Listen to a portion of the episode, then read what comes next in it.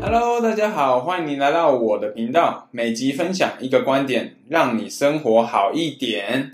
本频道专注于分享投资理财、自我成长以及一人公司等主题的知识。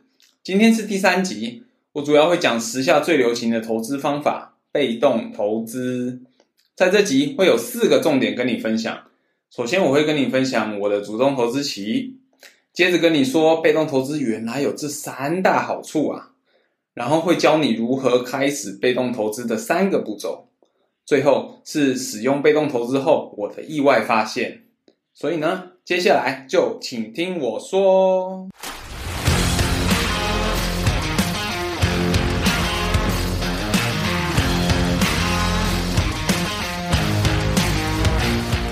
我先问你一个问题：如果现在给你一百万来投资股市，你会做怎么样的安排呢？你会选择主动出击，选择自己喜欢的公司，像是台积电、星宇航空，或者是离自己家最近的银行等等，还是？你会选择躺平，选择常见的 ETF，例如零零五零、零零五六，或者是现在非常非常红的零零八七八来存股呢？如果你也曾经为选择投资的方式而感到困惑，那么希望我过去十多年来从主动投资走向被动投资的经验，能够带给你一点启发。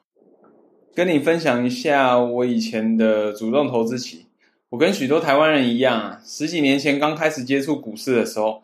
都是打开看盘的软体，从红红绿绿一直闪的画面当中，一家一家公司开始看，然后挑选自己比较有听过的公司，就丢钱投资了。我还记得我第一买的第一家公司是中华电信，只因为当时我家的网络是用 ADSL，中华电信的 ADSL，然后我手机网络也是中华电信的，而且看它的 K 线图就是一直都很稳定。当时的殖利率很不错啊，差不多有五趴左右，于是我就选了这家公司投资了。但是后来发现投资中华电信实在是非常的无聊啊，股价都没有在动，所以我后来陆陆续续又买了裕隆、买了友达、盛华等等好多家公司。搞笑的是，从头到尾就是中华电信一家赚钱而已。其他公司都是，我以为它会涨，结果反而是下跌的。后来我就出国留学，然后读财经的硕士。那我想说，我就一边上课一边投资美股好了，学习一下怎么样正统的分析一家公司。那在那边学到就是，首先你一开始要分析公司的话，你得先挑选嘛，挑选哪一家公司，所以。你得用选股的软体啊，几千家公司当中用特定的指标去筛选，像是你可以从产业啊，或者是你从本益比、EPS、年营收成长率啊、毛利率啊、净利率、负债比等等去挑，然后最后差不多剩到两到三家以后，你就开始分析每家公司的损益表啊、资产负债表啊、现金流量表啊，沉浸在密密麻麻的数字与文字当中，最后的话。你就会建立出一个折现现金流量模型啊，就是我们常所常称的 DCF model。那你去预测未来三到五年的成长，找出它的内在价值。那通常我们是会写三个潜在会让股价涨的原因，以及三个会让股价下跌的原因。做成一份报告，那通常这样花多久的时间呢？呃，我记得当初我做完完整的一份报告，大概要花费一个月的时间，把自己在课课本上学的全部都应用在这个报告上。但是我得老实跟你说，后来因为研究一家公司实在太花时间了，这样哪赶得上我的投资节奏啊？我不能让这个冗长的研究时间妨碍我赚钱嘛。所以最后我是怎么做嘞？我又回到了老路，打开看盘软体，看看指标，然后上 Google 搜寻一下分析文章，看有什么样名牌，我就投资了。这样的话，那其实跟赌博没有什么两样。那这时你可能好奇，那你的绩效怎么样啊？对啊，我的持股什么都有，我唯一缺的就是赚钱的那只股啊。所以因为我自己乱做的关系，总是在错的时间买进。又在错的时间卖出，像极了爱情。我有一年呢、啊，资产涨了差不多五十 percent 左右，然后我我隔年我就自信爆棚嘛，结果后来就乱乱操作一通，连续三年都缴出负的报酬。那有兴趣的你可以去看一下二零一四、二零一五、二零一六那三年的报酬。我整个是被大盘压着打，所以当年的我就是这么一样一味的主动投资者，以为靠自己的努力啊就能够抓住市场涨跌的财富密码，而这么多年下来的心得就差不多是三个字：白努力。我花费了大量的时间跟精力去进行自以为是的研究，结果就是什么都没赚到，还赔了一屁股啊！心灰意冷之下，我开始从书中找不一样的答案。那当时我读了绿角写的《前进美国券商》，以及缺右上老师写的《你没学到的巴菲特股神默默在做的事》，我从书中得知了被动投资 ETF 这个选择，以及利用 ETF 组成合适的资产配置，这些都跟我当初投资单一个股的方式非常不一样啊。那我就想说，既然老路行不通，那我就试一下不一样的方法，用被动投资。ETF 的方式来投资，在我学了被动投资以后，我发现呐、啊，至少有这以下三个好处，就是投资的成本变低，然后简单易懂啊。那当然，结果就是比主动投资能够获得更好的长期回报。那被动投资相对于其他的投资策略啊，一般人最耳熟能详的就是它的很管理费很低，因为被动投资它其实是。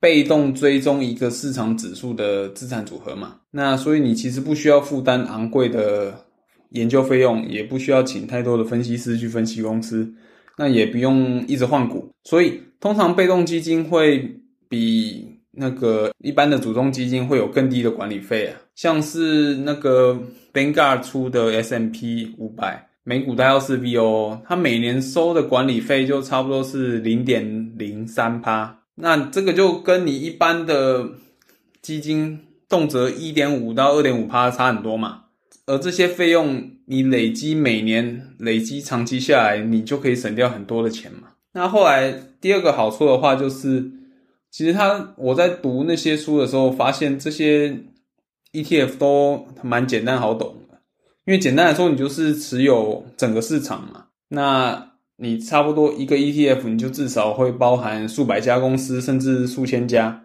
其实这样的话，你单一公司倒闭的风险就很低，所以你不太需要去分析一家公司它的财报啊，或者是算它的估值啊。你只要做一些比较基础的功课就好。那这部分我们会在另外一集去做比较详细的解说。同时，你也不太需要盯盘或者是很频繁的交易。因为往往你这些动作常常会不自觉的就让人家感到很有压力，因为你得一直盯盘嘛，然后也会浪费很多的时间。那你如果做被动投资的话，你只需要买一个一买几个 ETF，然后就放着不动，轻易就可以取得很多还还不错的成绩啊。最后，被动投资已经被证明它可以比主动基金取得更好的长期回报。为什么呢？因为你时间越拉长。由于你跟投资人收了一点五趴到两二点五趴的管理费用嘛，就算你的绩效保持的跟市场一样好了，可是投资人也会因为你跟他被你收了这些费用，长期下来就很容易就缴出低于市场报酬的成绩嘛。比如说你市场报酬是八趴好了，你跟人家收两趴，那你对比被动投资人，你就是只剩六趴的成绩而已啊。所以长期你当然会输啊。在你了解这三个好处以后，你可能会问：啊，我要该如何被动投资呢？其实被动投资相当简单呐，只需要以下这三个步骤。第一步就是像我上一集说的，你要先确立你的财务目标，啊包含你未来退休以后你的花费大概每个月是多少啊？那你要累积出多少的资产等等。因为这些数字你要有了目标，你才会知道你要承担多少的风险嘛。那可以帮助你决定分配多少的资金到每一个资产的类别。第二步的话，就是选择合适的资产配置咯。一旦你确立了财务目标，你就可以开始为你的投资组合去选择一个恰当的资产配置比例。那资产的选择，通常你可以有股票啊、债券啊、房地产啊，或者是买一些黄金啊等等。那之中的比例配置就是从你的财务目标当中去推测出你大概按照你现有的资产以及你现有的收入能力，那你未来大概会需要每年产出多少的年化报酬，才会帮助你累积到你预期的那个资产嘛？那第三步的步骤就是更简单，就是练习第二投资。因为被动投资的成功关键就在于长期投资，你必须靠复利的成长去累积你的资产，而不是靠频繁的交易。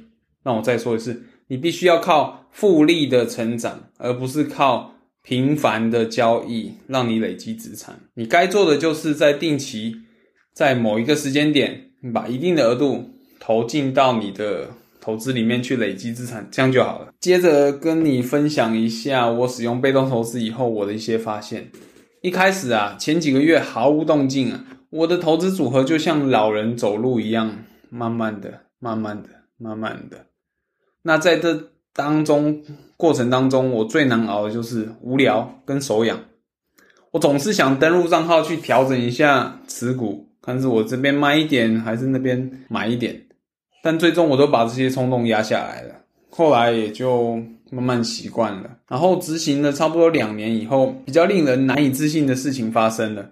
我检查自己的投资组合，我开始意识到资产成长比我预期的还要多，而且以前那种大盘涨，然后我的投资跌的情况，根本就是已经消失不见了。明明我的投入时间就变得相当的少。从以前我每可能每两三天就要做一次骚操作，到现在可能每三个月我才需要做一到两次的操作，而且我主要的标的根本都没有再怎么样的变动，反而我的绩效变得像比较好了。这就让我体悟到了一句话：当我选择躺平不努力的时候，诶，我反而赚更多啊！结果这种不努力反而赚更多的矛盾感觉，让我相当的惊讶。但不得不承认，我很喜欢这样的感觉，很像天底下真的有白吃的午餐。那后来发现秘密是什么？就在这句关键的废话：台湾人在睡觉的时候，大多数的美国人都在工作。这句话不是因为时差的关系啊，而是当你放弃了主动操作，选择被动躺平的时候，你的钱反而会化被动为主动。趁你在睡觉的时候，不吃不喝，二十四小时不间断的为你卖命工作。我真的没有无法相信，从未想过投资可以如此的简单，却如此的有效，甚至根本不需要盯盘，或者是在单一股票上进行高风险的操作，我就可以获得跟市场差不多的报酬了。后来我有发现，被动投资其实真正的好处不仅仅是投资上的收益可以更加的稳定，然后取得市场的报酬。我同时也发现自己有更多的时间跟精力可以专注在其他更重要的事，像是我可以跟我的家人有共度更多的时光，我可以做自己更有兴趣的事啊，像是我可以写文章或者是这样做 podcast 一样。那当然还有我可以追剧。想象一下，你边看那个韩国的电视剧《体能之巅》，你边耍废的同时，你的资产却在默默的成长。那你这种感觉不是很爽吗？受到这些观念的大力帮助，我后来成为了被动投资的传教士，逢人就推荐这种简单、低成本的投资策略的好处，甚至我还开始尝试写部落格啊，分享这些知识啊，帮助更多人了解被动投资的美好。现在我回顾自己过去的几年的人生，真的意识到被动投资真正改变了我的一切，它给了我稳定的投资报酬。省掉了我相当多的时间跟烦恼，让我可以去做更多的事情，过上更好的生活，更多的时间陪小孩。而现在，我也想把这个美好的体验分享给你，让你一起可以共享盛举。希望今天的 Podcast 能够让你认识到被动投资的美好。关于被动投资该选择哪些的标的呢？我未来会做一专门做一集来跟你讲解。那也欢迎大家订阅我的电子报跟专题。未来会有新的消息发布的时候，就可以自动通知到你了，让你比较不用麻烦。最后来念一下本周的五星留言。首先，第一则是我自己给我自己的期许，我希望透过创立这个频道，能够帮助到与启发需要的人，也许某一集的内容正是当下你正需要的，而可以刚好鼓励你去鼓起勇气去做些什么，并让你的生活能够好一点。这个我就很满足了。也希望透过这个频道能够传承给我两个宝贝儿子 Kaden 跟 Eden，让爸爸用声音的形式永远陪伴着你们。